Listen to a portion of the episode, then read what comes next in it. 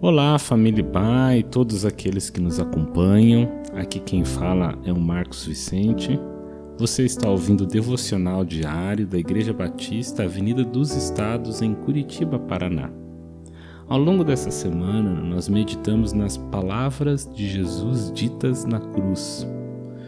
As três primeiras declarações enfocaram seus inimigos, o ladrão, João e Maria. A quarta declaração central se concentrou no Pai. A pergunta de Jesus: Por que me desamparaste? Por que me abandonaste? Mas nas três últimas, o Senhor enfocou a si mesmo.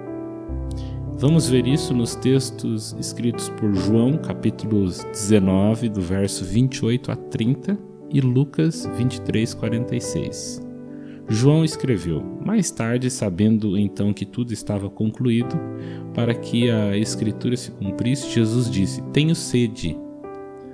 Estava ali uma vasilha cheia de vinagre, então embeberam uma esponja nela, colocaram a esponja na ponta de um caniço de isopo e a ergueram até os lábios de Jesus. Tendo-o provado, Jesus disse: Está consumado. Com isso, curvou a cabeça e entregou o Espírito. Lucas capítulo 23, versículo 46, escreveu o seguinte: Jesus bradou em alta voz: Pai, nas tuas mãos entrego o meu espírito. Tendo dito isso, expirou. Corpo, tenho sede. Alma, está consumado. E espírito, entrego meu espírito. Tudo foi oferecido pelo Senhor Jesus Cristo em total submissão à vontade do Pai. A declaração mais curta dita por Jesus na cruz foi essa: Tenho sede. É a única frase em que se referiu às suas necessidades físicas, e isso nos revela a humanidade de Nosso Senhor. Jesus nasceu como um bebê, cresceu como uma criança e chegou à juventude. Mesmo sendo santo e inculpável, sofreu as enfermidades da natureza humana. Ele comeu e bebeu, cansou-se dormiu, sentiu dor, chorou, sofreu e morreu. Todas essas experiências pertencem à nossa humanidade comum e Jesus provou cada uma delas. De fato, Deus só teve um filho que nunca pecou, mas nunca teve nenhum filho que nunca sofreu.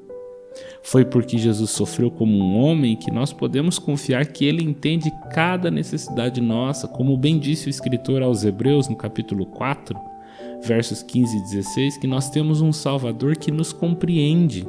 Por isso podemos nos aproximar do trono da graça com toda a confiança, a fim de recebermos misericórdia e encontrarmos graça que nos ajude no momento de necessidade. Jesus teve sede na cruz para que nós nunca mais tivéssemos sede. Ele afirmou que se alguém tem sede, venha a mim e beba. João 7,37. E quem beber dessa água nunca mais terá sede. João 4,14. O sexto pronunciamento em alto e bom som foi: Está consumado. Não foi um gemido de um homem derrotado, mas o grito triunfante da vitória vitória do Filho de Deus, o nosso Salvador. Não se tratava de um lamento de uma vítima vencida pelas circunstâncias, não, mas era o grito de um vencedor exterminando todos os seus adversários.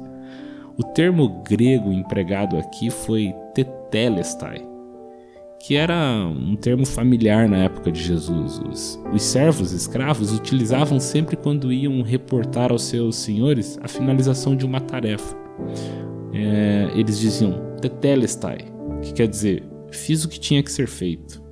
Os sacerdotes também usavam essa expressão quando, depois de examinarem um animal para o sacrifício e se certificasse de que aquele animal era perfeito, eles diziam tetelestai, não tem defeito.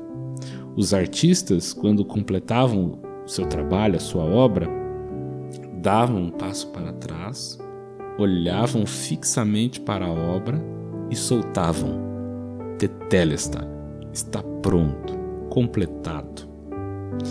Por fim, os mercadores, se você comprasse algo a prazo, quando fizesse o último pagamento, o negociante lhe dava um recibo com a palavra Tetelestai, ou seja, quitado. O débito foi totalmente pago. O que significa o consumado de Jesus? Que a obra da salvação está feita, não tem nada a acrescentar, está completa, dívidas quitadas. O que ele está querendo dizer é: está consumado, permanece consumado e será para sempre consumado. Aleluia. Uma vez consumado, a última declaração é: Pai, nas tuas mãos entrego o meu espírito. Não estamos realmente preparados para viver a não ser que estejamos preparados para morrer. Jesus morreu confiante na promessa do Pai, o fez voluntariamente. O apóstolo Paulo diz: dificilmente haverá alguém que morra por um justo. Embora pelo homem bom talvez alguém tenha coragem de morrer, mas Deus prova o seu amor por nós em que Cristo morreu em nosso favor ainda quando éramos pecadores. Romanos 5, 7, 8. Antes de entregar a sua vida, Jesus perdoou os inimigos, deu salvação a um ladrão arrependido, cuidou da sua mãe, terminou a obra que Deus lhe dera para fazer, e ainda na sua morte, milagres aconteceram, como está registrado em Mateus 27, 51. Jesus morreu vitoriosamente vencendo o pecado e a morte, ressuscitou ao terceiro dia para que pudéssemos viver eternamente. Uma feliz Páscoa para você e toda a sua família.